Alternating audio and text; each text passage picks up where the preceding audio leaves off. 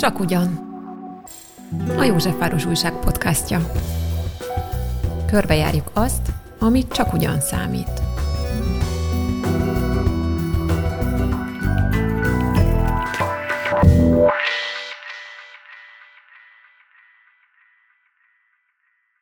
Üdvözlöm a hallgatókat, Bendülvere vagyok, és egy szuper izgalmas témát fogunk ma boncolgatni, mégpedig a tangót.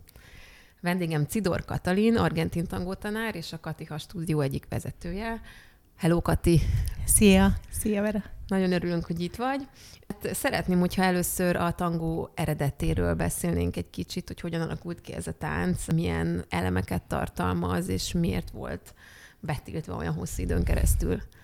Az argentin tangó, ez a Rio de la Plata környékén alakult ki, ami nem csak Argentinát jelenti, hanem Uruguay, Chile egy része is tartozik hozzá.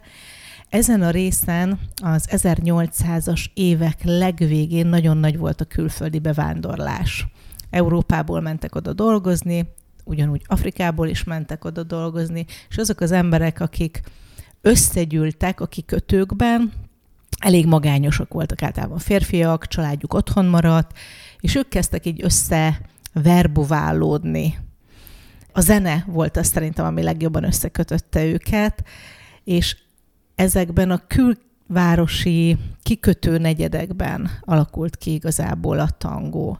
Egy eléggé egyszerű népréteg hozta létre, de, de néptánc. Tehát inkább az a kifejezés rá, hogy urbánus néptánc. Tehát egy városban kialakult, de a néptáncra jellemző állandó változás, minden lenyomat megjelenik benne, ami, amit a világváltozása hoz.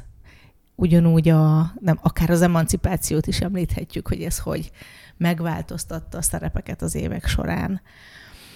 Amikor kialakult a tangó, azt mesélik a, a nagyok, hogy a férfiak elsősorban egymással gyakoroltak, hogy utána már ne legyen ciki nekik a nőkkel táncolni. És akkor elmentek eleinte bordéházakba, aztán a tangó utat tört magának, és elkezdtek tangó helyek kialakulni.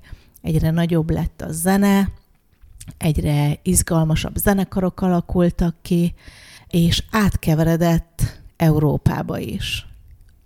Argentinában akkor már nem nézték nagyon jó szemmel a tangót, viszont a párizsi szalonok felkapták mert izgalmas volt, mert szép volt, mert sik volt, és úgy került vissza ismét Buenos Airesbe. De most hányas évekről beszélünk? Hát ez szerintem már így a 20-as évek környéke. Azután kezdődött a tangónak az aranykora a 20-as évektől kezdve a 30-as évek végéig körülbelül mondhatjuk azt, hogy ez a tangó aranykor a zeneileg mindenféleképpen szerintem tánc tekintetében ez kb. most van, amikor a világon mindenhol táncolnak, minden városban rengeteg sok tanár dolgozik, akár külföldiek is, de nagyon-nagyon-nagyon sok argentin tanár él bárhol a világon, és tanít, és utaznak, és fesztiválok vannak. Tehát ez egy óriási dolog lett. Ami szerintem nagyon érdekes, ez a mindig külföld által kapott extra rúgás. Ugye, amikor betiltották, akkor Párizsban indult újra a tangó. Aztán de Berlinben... Párizsban is betiltották. Igen, de, de azért Európában tovább élt. Aztán a speciális hangszere a bandoneon, amit nagyon sok mindenki inkább a harmonikához szokott hasonlítani, annyi a különbség, hogy mind a két oldalán gombok vannak ennek a hangszernek, és talán egy picit kisebb. És ez például egy német hangszer, ami belekerült. Vagy a hunta idején, amikor be volt tiltva a 70-es években a tangó, akkor is Európa volt az, ami segített, vagy Amerika segített túlélni a tangónak, és aztán, aztán ott újra, újra élet. De azt jól tudom, hogy afrikai elemek is vannak a tangóban, meg uh, indián uh, elemek is, legalábbis ezt írja a világálló. Biztosan, biztosan ennyire, ennyire nem tudom. Afrikai elemek biztos, hogy vannak a, a, az argentin tangóban háromféle zene jelenik meg. Az egyik a valsz, a keringő, ami egy háromnegyedes zene, van a milonga, aminek uh, az eredetét származtatják Afrikából. Tehát az alapritmus képlete az olyan, mint, az, mint néhány afrikai zene. Így lehet azt mondani, hogy ez a rengeteg sok bevándorló hozzátett ahhoz, hogy, hogy ilyen sokszínű az argentin tangó.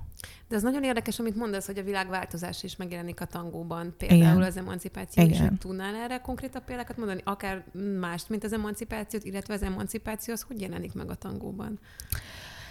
Az egyik dolog szerintem, amit nagyon fontos tudni, hogy az argentin tangó az egy improvizatív tánc, ami azt jelenti, hogy van két szereplő, a vezető és a követő, és megtanulnak egy nyelvet. Én leginkább a nyelvtanuláshoz tudnám hasonlítani a tangó tanulást, hogy hogyan kommunikáljunk egymással.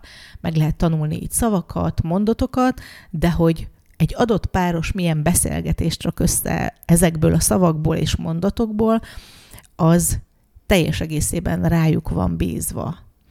Amikor a tangót még nem tanították, csak lementek ellesni a milongérókat a tanulni vágyók, akkor még eléggé az volt a jellemző, hogy a férfi megfogta a nőt, jó erősen magához szorította, picit elemelte a talajról, és így így tulajdonképpen a nőnek sok mindent nem kellett tudni, mert könnyen tudta a férfi vezetni, könnyen oda tudta tenni, ahová szerette volna.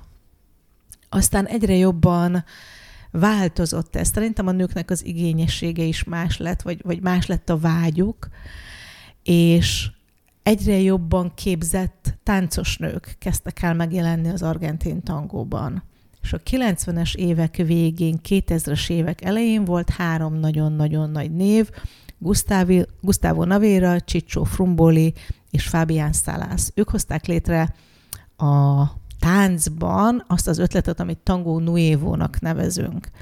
És ez azt jelenti, hogy ők megpróbálták leírni, megpróbáltak végigmenni a tangónak az összes lehetőségén. Mert Előtte ilyen nem volt, nagyon nehezen volt tanítható a tangó. Mindenki megpróbált valakit lemásolni, születtek új dolgok, de azok az emberek, akik ezt jól táncolták, ahogy mondtam, nagyon egyszerű emberek voltak. Ők nem, nem voltak tánctanárok, nem is érdekelte őket. Lehet, hogy buszsofőr volt, lehet, hogy lehet, hogy egyébként egy gyári munkás volt, csak szerette a tangót, és éveken keresztül lejárt táncolni, ezért ő nagyon jó lett ebben.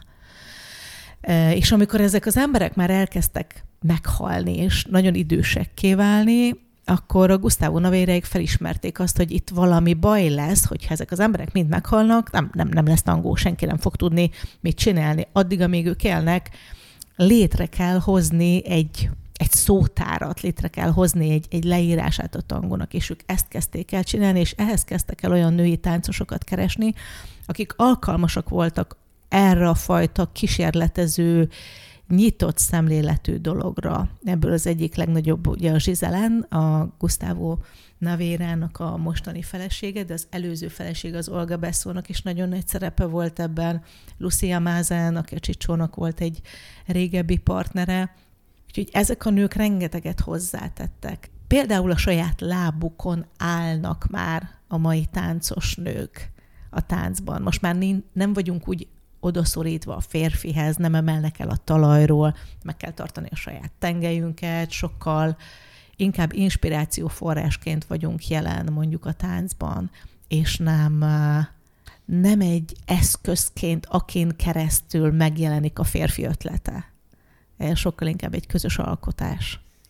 De hogy effektív tényleg a levegőben voltak a nők a régen? Tehát El voltak, tehát hogy olyan, olyan, mint amikor valakit nagyon magadhoz szorítasz, és egy picit így felemeled, tehát a súlya egy része ott van, és akkor így könnyen lehet pakolgatni, hogyha ez egy, ez egy jó kifejezés. Én, én ezt megéltem, amikor Argentinában voltam. Az is egy nagyon izgalmas érzés.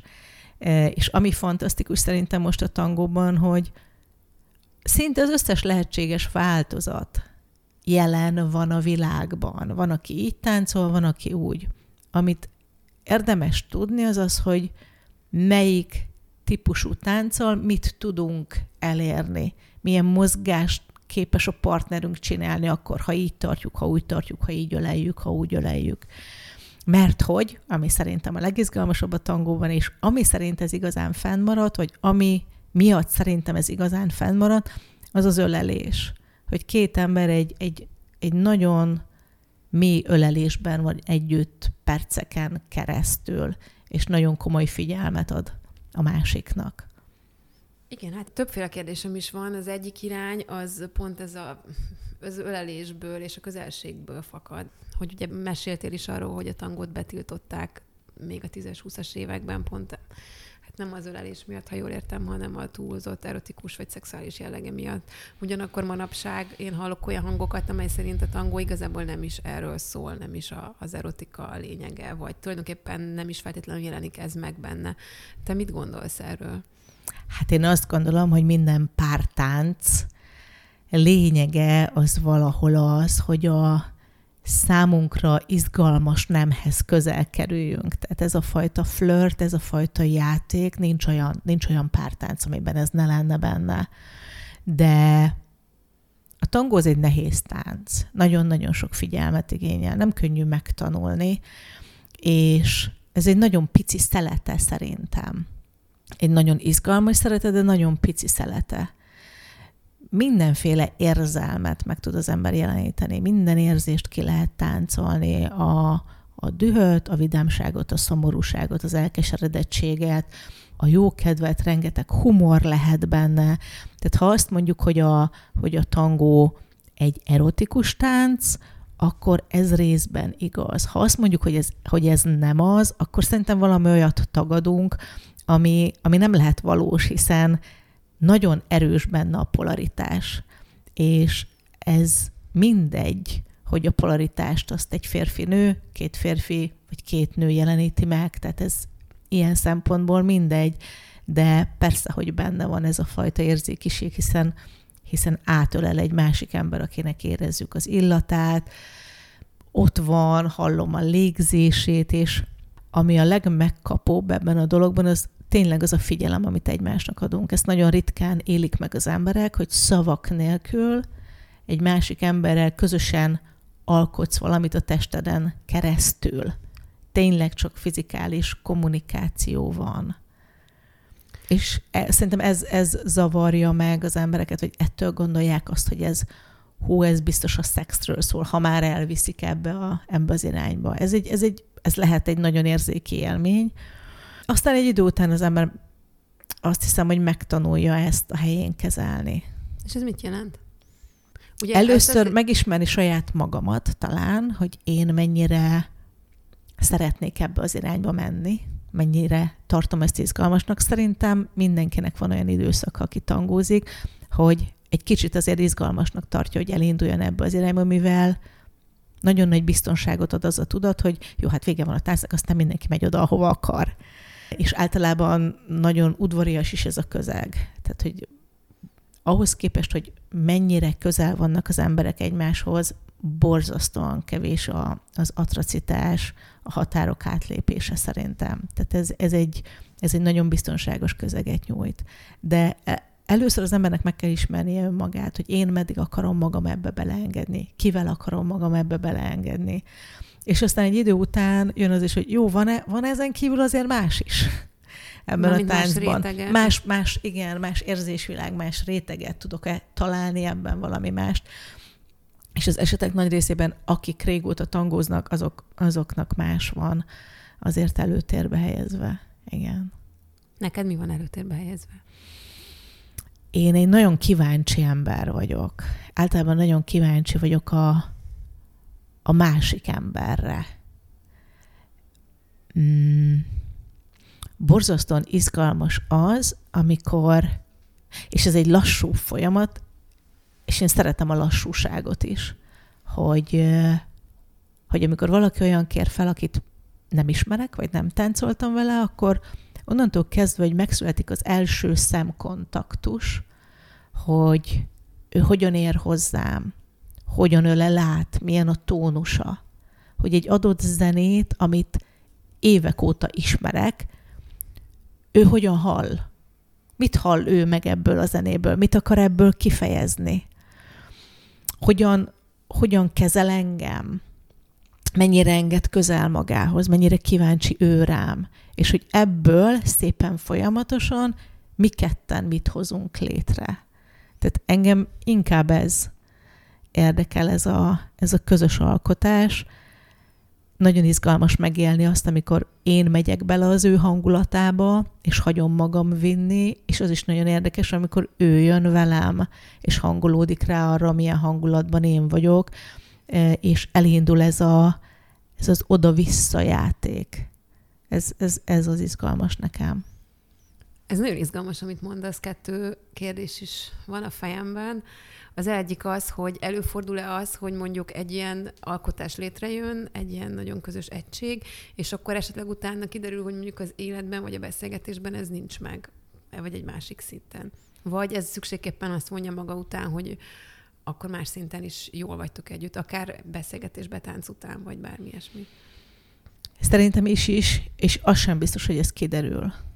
Hogyha Ez elmegy világos. az ember, igen, tehát ha elmegy az ember mondjuk egy fesztiválra, akkor lehet, hogy megél valakivel fantasztikus táncokat, de a tangóban általában négy vagy három számot táncolunk együtt. Utána jön egy átkötő zene, és aztán mindenki lemegy a táncba, kettő és táncol valaki mással.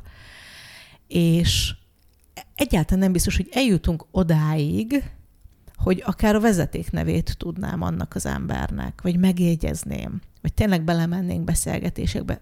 Persze, hogyha az ember sok időt tölt ebben a közegben, akkor kialakulnak barátságok, akikkel nagyon egy húron, húron pendülünk. De az is egy izgalmas dolog szerintem, hogy valakivel megszületik ez a csoda egyik alkalommal, másik alkalommal meg nem.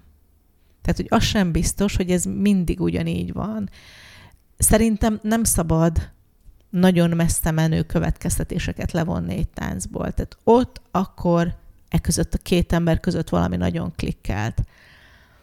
Szerintem ez nagyon-nagyon ritkán jelent többet. Tehát ahhoz, hogy tényleg kiderítsük azt, hogy, hogy emberileg tudnánk-e kapcsolódni, ahhoz sokkal komolyabb beszélgetésekre van szükség, idő töltésre együtt már akkor is kiderül, ha az ember véletlenül mondjuk jó, és akkor béreljünk közösen egy házat valahol az egyik fesztivál alkalmával, és akkor ott van mondjuk 6-8-10 ember, és akkor kiderül, hogy úristen, folyamatosan várni kell rá, agyamra nem is mosogat el maga után. Tehát pontosan ezek az emberi dolgok pont ugyanúgy kijönnek itt is. De az, hogy egy adott tandán, blokkon belül mi ezt úgy élhetjük meg, hogy mindezt nem engedjük oda be, az nagyon magas helyre tudja ezt emelni, ezt az élményt. Mert egy csomó hétköznapi és mindennapi problémától mentessé tesz egy emberi kapcsolódást. De ez egy, számomra ez egy ilyen ellentmondásos mágiája az életnek, nem csak a tangóban máshol is elő tud fordulni, hogy van egy ilyen elképesztő egység egy bizonyos helyzetben, és aztán máshol meg nincsen. És ez bizonyos értelemben szerintem nagyon abszurd de létezik, igen.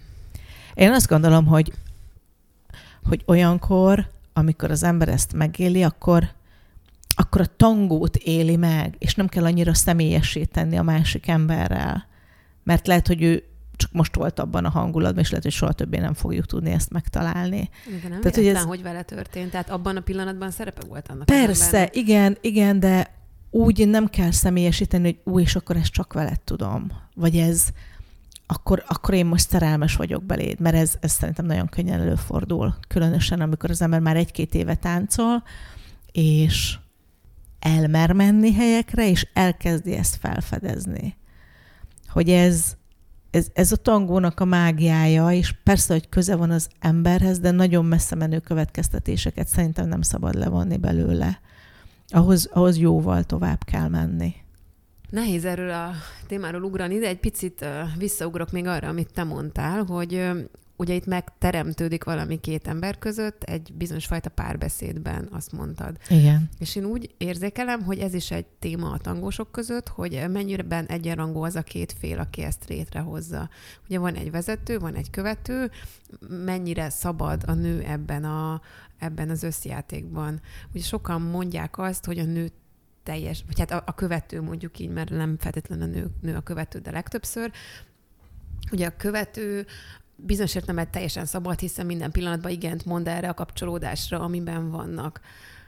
Ennek ellenére számomra egy kérdés, az, hogy ők teljes egészében egyenrangúak lennének, hiszen végső soron mégiscsak van egy valaki, aki egy picit jobban irányítja a dolgokat, mint a másik, és ez a vezető. De te hogy gondolod? Szerintem ez, ez egy maximálisan egyenrangú kapcsolódás. Teljes mértékben.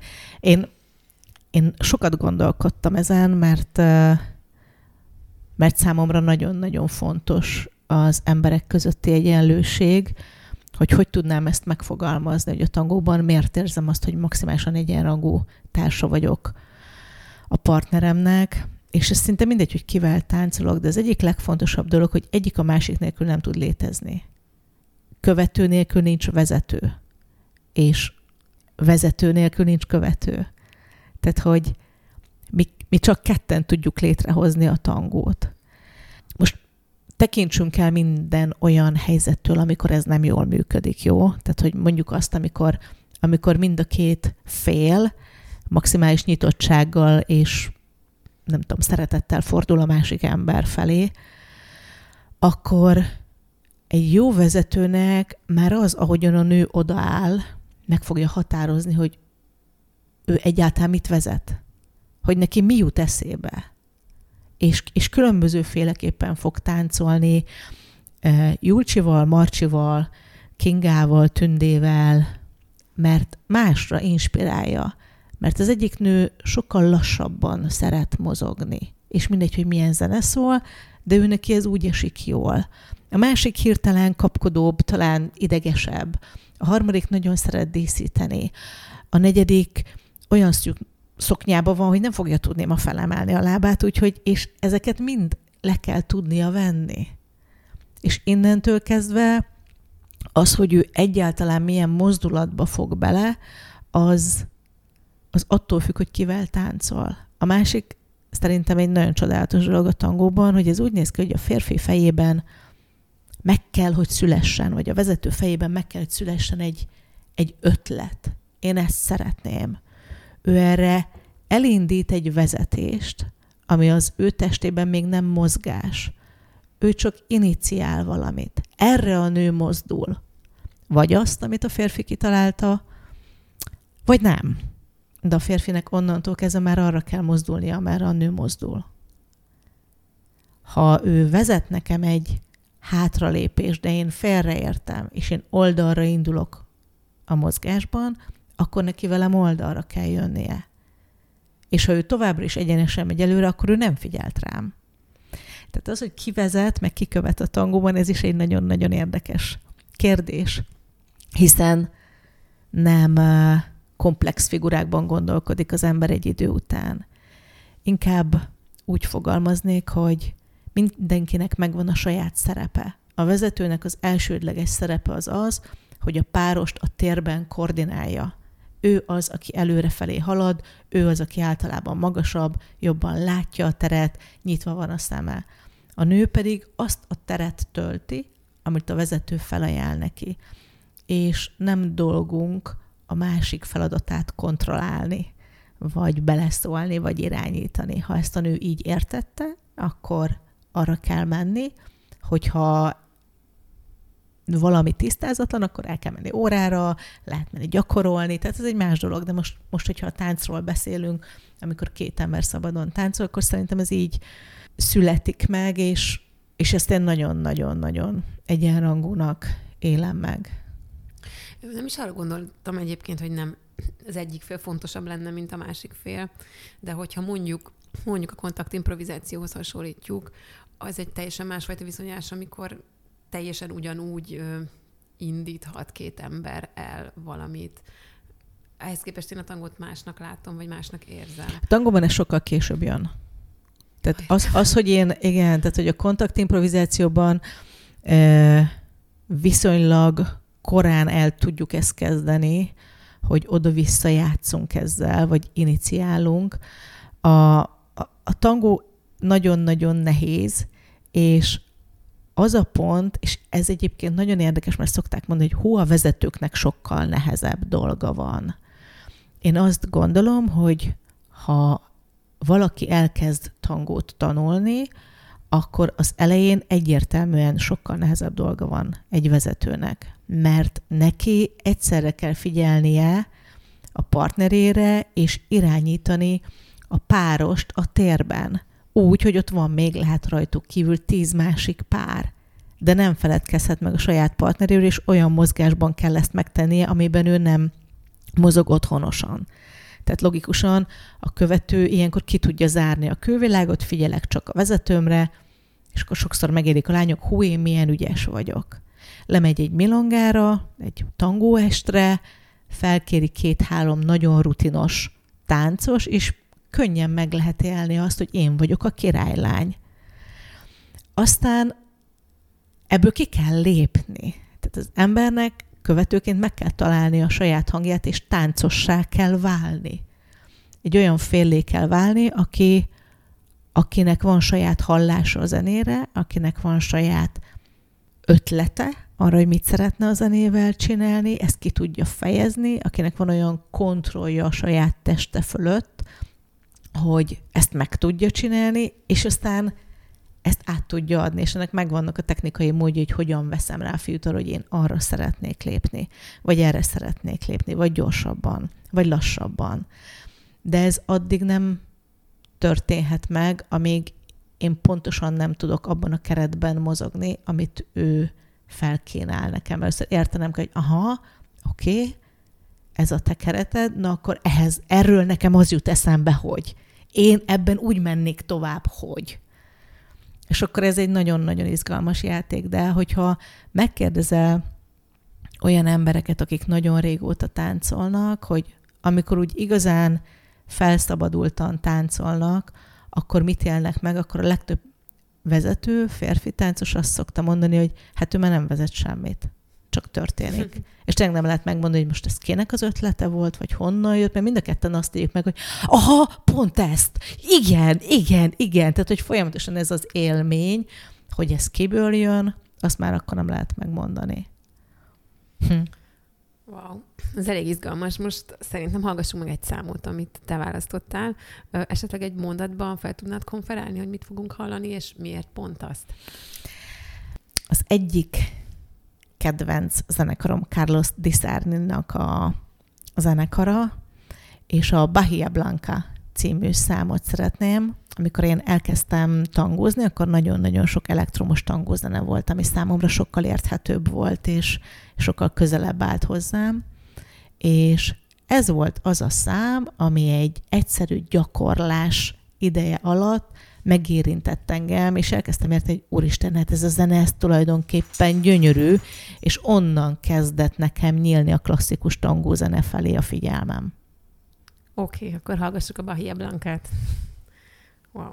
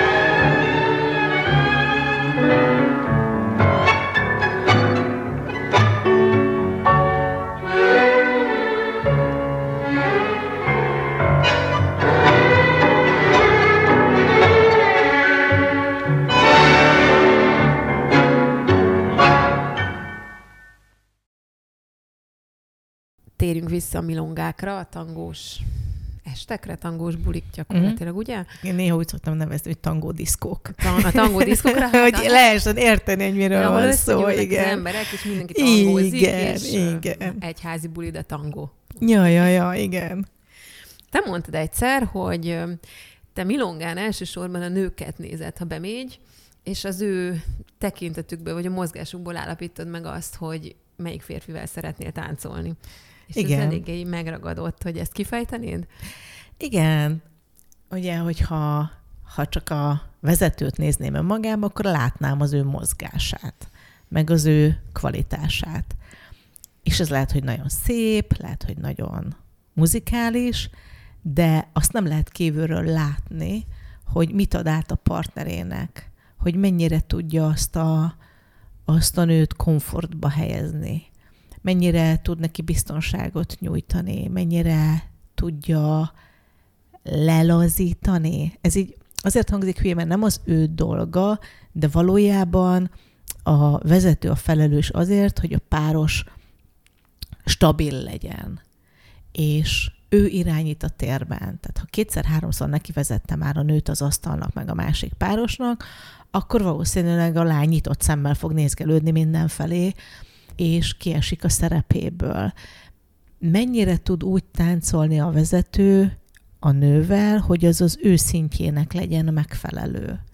Ez nagyon gyakran akkor érdekes szerintem, hogyha a vezető sokkal tapasztaltabb, és megpróbál olyasmit kicsikarni mondjuk egy, egy lányból, amire ő még nem áll készen, és akkor megint azt érezteti vele, hogy júj, nagyon kellene igyekezni, de ezt se tudom, ezt se tudom, holott az, akinek a testében több kilométer van, az ő felelőssége a nagyobb. Az ő felelőssége az, hogy a másik jól érezze magát a táncban, mert mindig azt tud többet kompenzálni, akinek több a kilométer a testében.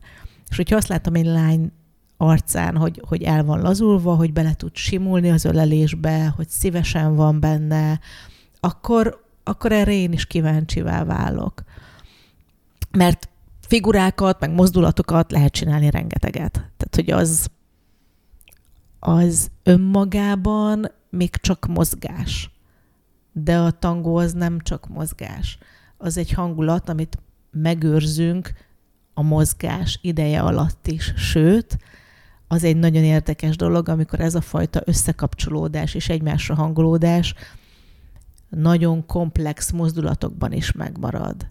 De maga a komplex mozgás enélkül, a hangulat nélkül unalmas gimnasztika. És ezt egyből észreveszed, ha valaki csak a díszítés igen. kedvéért díszít, meg igen, a igen. mozgás. Meg, meg, meg amikor együtt is, tehát hogyha nem is díszítés, de csak csak a mozdulat van üresen, és nincs megtöltve semmilyen tartalommal. És ez legyen bármi, tehát hogy ez mindegy, hogy nekik kettejüknek milyen tartalom, nem nekem kell a tartalmat megélni, de azt lehet látni, hogy ott van-e valami számukra, vagy nincs.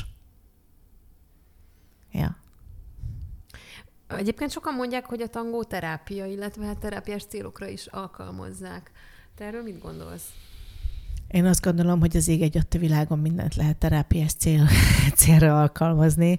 Ne, tényleg nem tudnék a főzéstől kezdve a kutyasétáltatáson át. Szerintem mindent lehet.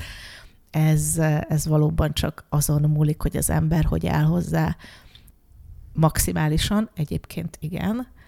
Különösen azért, mert itt egy másik emberrel kell közösen valamit létrehozni, ami természetesen óriási lehetőséget nyújt minden embernek arra, hogy a szociális készségeit fejlesz-e, hogy szembesüljön azzal, hogy ami nehézség felmerül, mert olyan nincs, hogy nem merül föl nehézség, az nekem pont miért nehéz. Vele miért nehéz, vele meg miért nem nehéz. Hogyan tudom elfogadni a saját szerepemet. Ez nekem az egyik legérdekesebb dolog, és akkor most bele lehet menni megint abban, hogy a, abba, hogy a világban a férfinői szerepek hogyan jelennek meg, ki mennyire érzi magát komfortosan bármelyik szerepében is, kinek mit jelent ez, vagy milyen, milyenné szeretné ő magát tenni.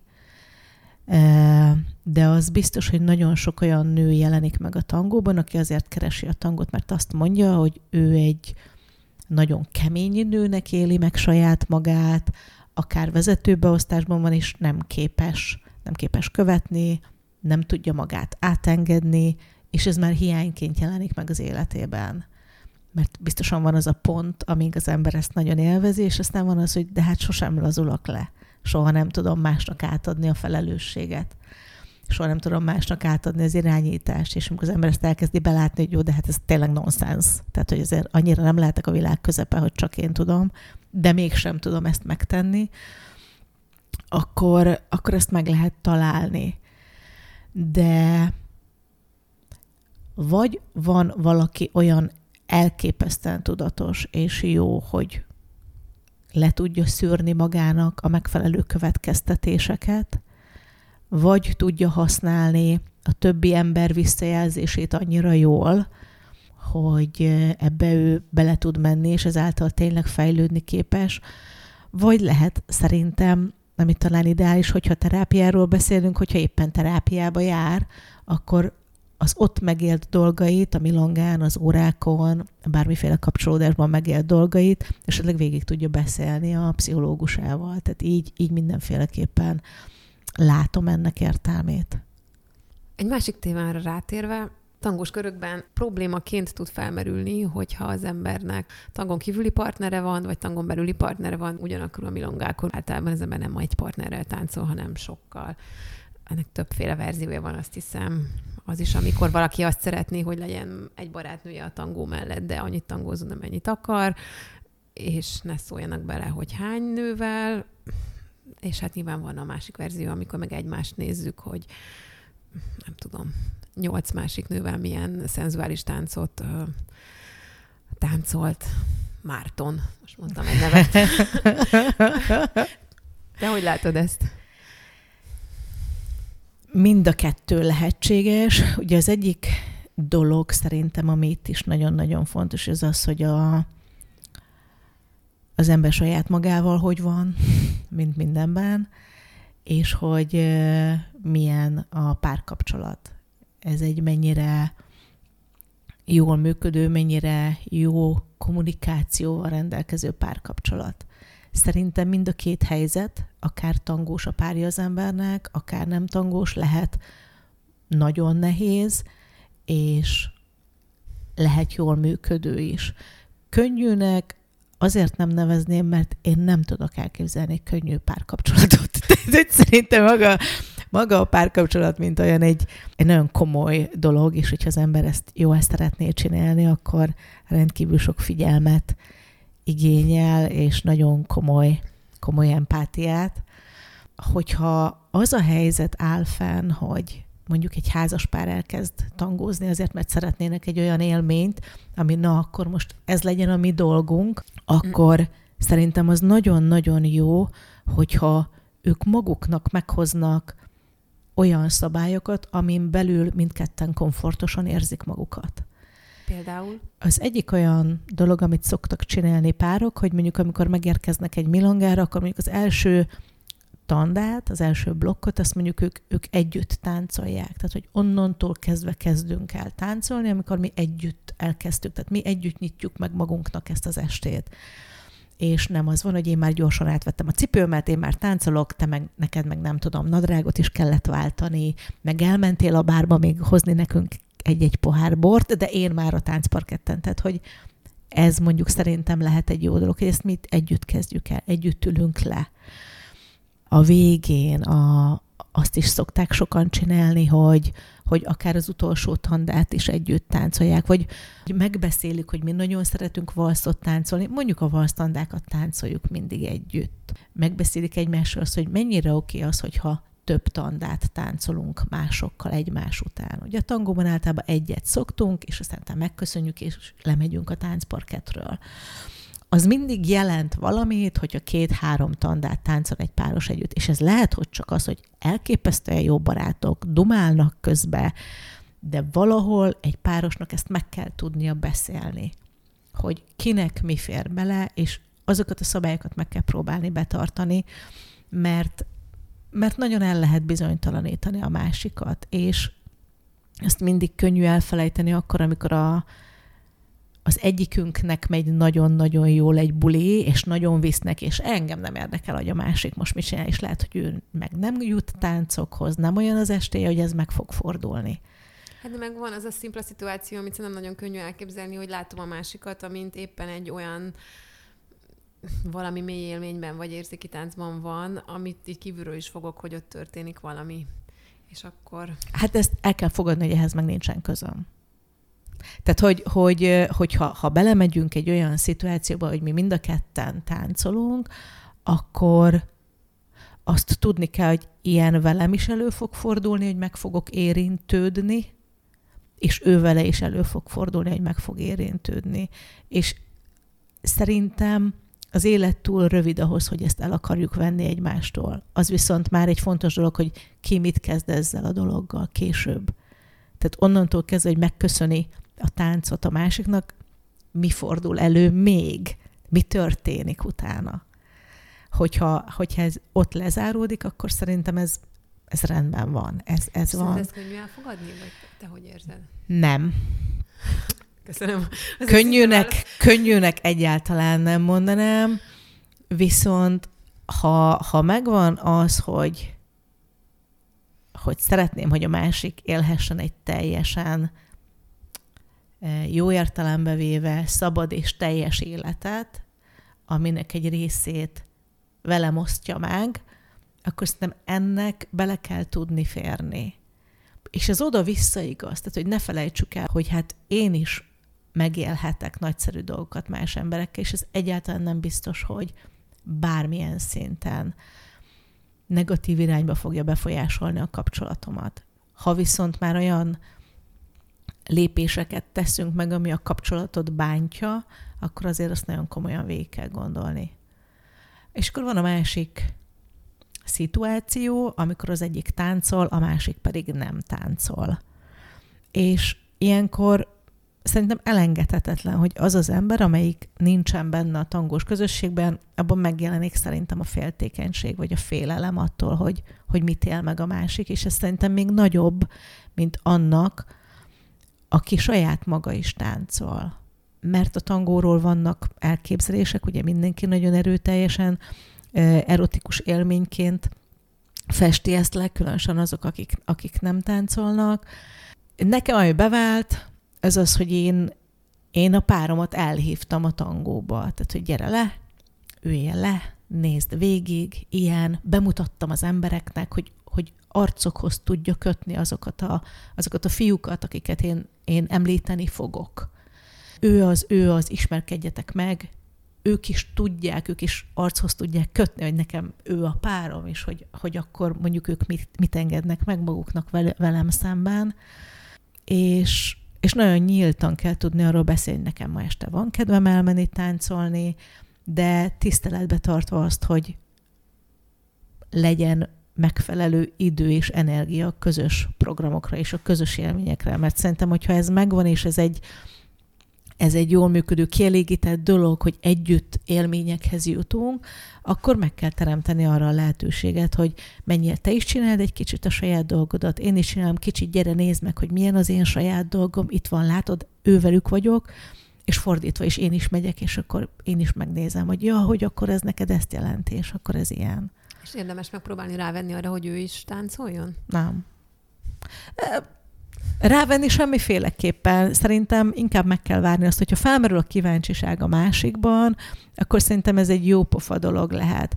De vigyázni kell nagyon azzal, hogy, hogy ez ne menjen át ebbe a, akkor neked most tangósá kell válnod, és akkor ugyanén már tíz éve benne vagyok, húsz éve benne vagyok, ez vagyok, az vagyok, ennyire sokat táncolok, de hirtelen neked kell lenni annak az embernek, akivel nekem a legjobb. Tehát, hogy amint elkezdünk ilyen súlyokat rakni erre a dologra, akkor megint elveszítődik szerintem az örömfaktor ebből a dologból. Úgy tudom, te Svédországba kezdtél el tangózni. Igen. Igen. Egyrészt ez hogyan, másrészt mennyiben tangoznak máshogy a svédek, meg a magyarok, meg az argentinok? Hm. Én a Pető Intézetben végeztem, konduktor vagyok, és Svédországban kaptam munkát, miután elvégeztem a főiskolát, és kint kezdtünk el tangozni, Tihivel, akivel most is együtt csináljuk a tánciskolát. Ami egy nagyon jópofa dolog volt, hogy mi egy kisvárosban éltünk, egy Nashville nevezetű kisvárosban, ahol létezett egy tangó egyesület. Egy ilyen picike kis klub, ezt tényleg úgy kell elképzelni, mint minden magyar kisvárosban egy művelődési házat, ahova szerdesténként mentek a tangósok. Na hát mi felbukkantunk, mi 20 évesek voltunk akkor, a legfiatalabbak 50 fölöttiek voltak, és tényleg olyan érzés volt, mint hogyha ilyen, nem tudom, ilyen nagyon felnőttek közé került volna be az ember, de nagyon kedves emberek voltak, és jó volt belekeveredni valami olyanba, ahol, ahol ezekkel a svéd emberekkel lehetett együtt lenni. Gyakorolnunk kellett a nyelvet, annak ellenére, hogy jól beszélnek angolul, persze amikor egymás között vannak, szeretnek svédül beszélni, és nagyon megkedveltük először az embereket, aztán, aztán elkezdtük megkedvelni magát a táncot is, és mivel mind a ketten mozgástanítással foglalkoztunk, ezért nagyon hamar felkértek bennünket ott a kis egyesületen belül az instruktorok, hogy segítsünk nekik tanítani. És akkor így a tanításhoz is így keveredtünk közel, aztán elköltöztünk Stockholmba három év után, és akkor ott pedig egy, egy tánciskolának a vezetői megkérték, hogy nem akarunk-e besegíteni, és akkor egy ideig vittük így a két dolgot egymás mellett, hogy tangó és a konduktori munka, aztán idő után egyre több lett a tangó, és amikor hazaköltöztünk Magyarországra, akkor pedig már csak tangó, és nincsen semmi más, csak a tánciskolával foglalkozás. Ami más, az az, hogy Svédországban sokkal, de sokkal idősebb az a korosztály, aki tangózik. Vannak fiatalok, de a magyar, a magyar kor, hát nem is tudom, mit mondjak. Magyarországon szerintem az átlag az azért, hogyha ilyen, ilyen 40 körüli kort mondanék. E, Svédországban ez jóval idősebb. A másik, ami nagy különbség, hogy Magyarországon most már vidéken is, de Budapesten főleg több olyan tánciskola van, ami, ami tényleg kifejezetten a tanárok ebből élnek, ami, megte, ami lehetővé teszi azt, hogy nagyon magas színvonalon kell nekik működniük, sok szinten a reklámtól kezdve a hely megteremtésén keresztül, saját maguk fejlesztésén, a tanári tudásukat, a táncosi mi voltukat, mindent fejleszteni kell, Svédországban nagyon kevés ilyen van. Ott elsősorban egyesületek vannak, és akkor ki van jelölve, hogy az adott egyesületen belül mondjuk egyik évben ezek tanítanak, másik évben kicsit mások tanítanak, de ez a fajta fókusz, amit egy, egy ilyen elköteleződés ad, hogy akkor nekem most ez a munkám, és, és van egy saját tánciskolánk, amit mindenféle úton, módon szeretnénk felhasználni, az, az, az hiányzik ott. És hát akkor kérdezted, hogy mi a különbség Argentinában. Hát az egy nagyon más világ azért. Ugye onnan származik a tangó, és ott, ott születik meg minden szinte, ami új. Ez nagyon érdekes látni, amikor az ember hosszabb ideig ott van, hogy le menni azokra a milongákra, ahol ezek a csúcs táncosok vannak, olyan, mintha az ember kívülről nézne egy műhelyt ahogy ők elkezdenek együtt táncolni, ahogy kísérletezgetnek egymással, ahogy, ahogy ők élik ezt a dolgot. Ugye a, a tangó szerintem Európában még mindig nagyon ahhoz kötődik, hogy akkor most ott vagyok a táncparketten és táncolok. És Buenos Airesben nem, ott tényleg arról szól, hogy lemegyek a milongára, mert ott vannak azok az emberek, akiket én szeretek. Ott vannak a barátaim lemegyek szórakozni. És az ember jóban van a pincérrel, iszik egy pohár bort, meg egy kávét, találkozik ezzel azzal, meg tudja beszélni a napi dolgokat, és táncol is. Ott nem érzek akkora görcsöt az emberekben azért, hogy táncoljanak. És ezt nagyon nehéz átadni az embereknek, a saját tánciskolánkban is, hogy hú, akkor én most leveg, és nem fognak velem táncolni, vagy fognak, vagy ennyit táncoltam, vagy annyit táncoltam. Ha az ember elkezdi magát a közösség részének érezni, és szeretné ezt, akkor, akkor lejön egy milongára, fog egy pohár bort, és el lehet kezdeni beszélgetni az emberekkel, meg, megismerni őket. A milongán levés és a táncolás az szerintem két különböző dolog. Nekem a táncolás az egy része csak. Hát köszönöm szépen. Zárásként hallgassunk meg még egy számot, amit te választottál. Elmondasz róla néhány szót? Ez a Casas Viejas, ami azt jelenti, hogy a régi otthonok. Ez egy eh, duett.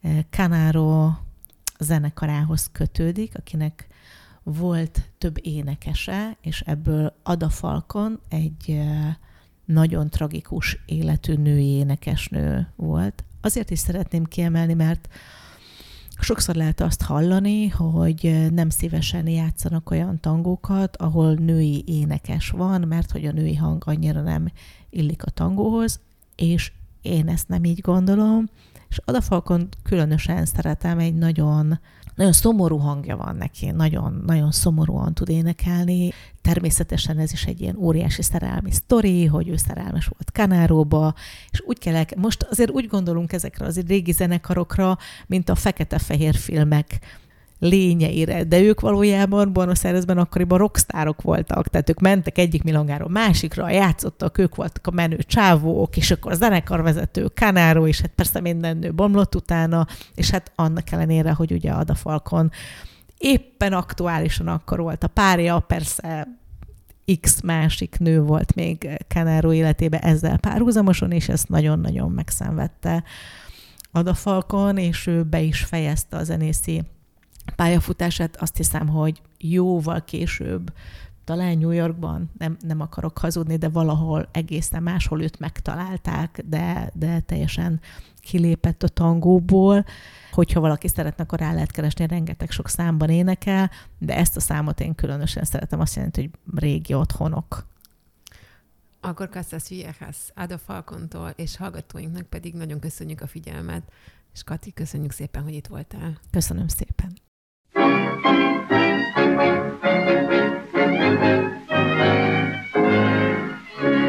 ¿Quién vivió?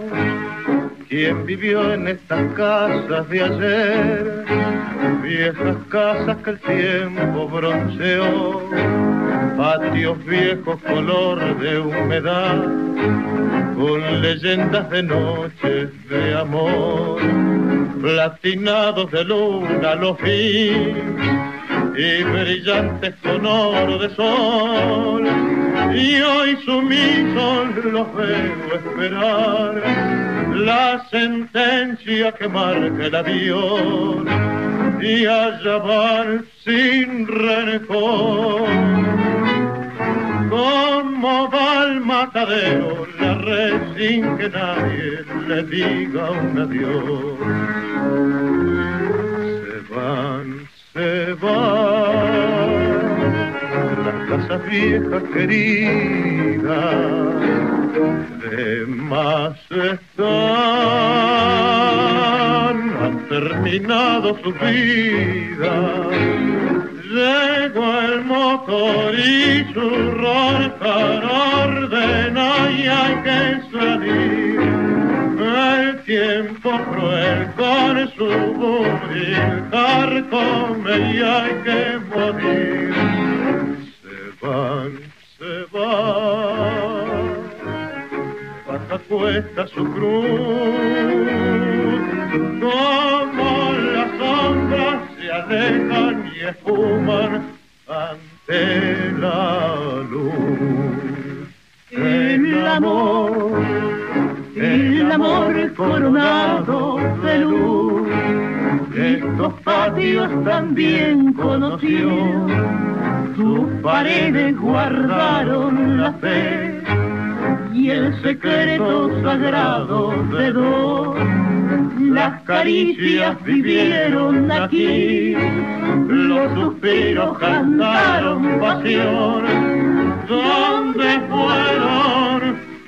Los besos de ayer, ¿dónde están las palabras de amor? ¿Dónde están ella y él? Como todos pasaron, igual que estas casas que no han de volver.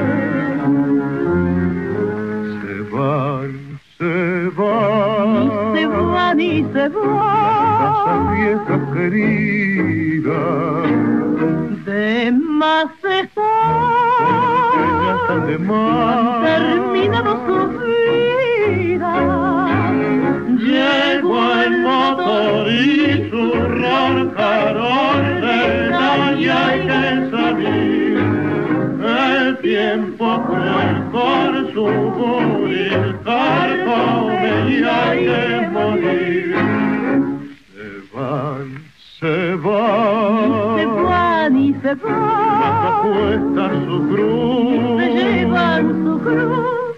como las hojas se alejan y esfuman ante la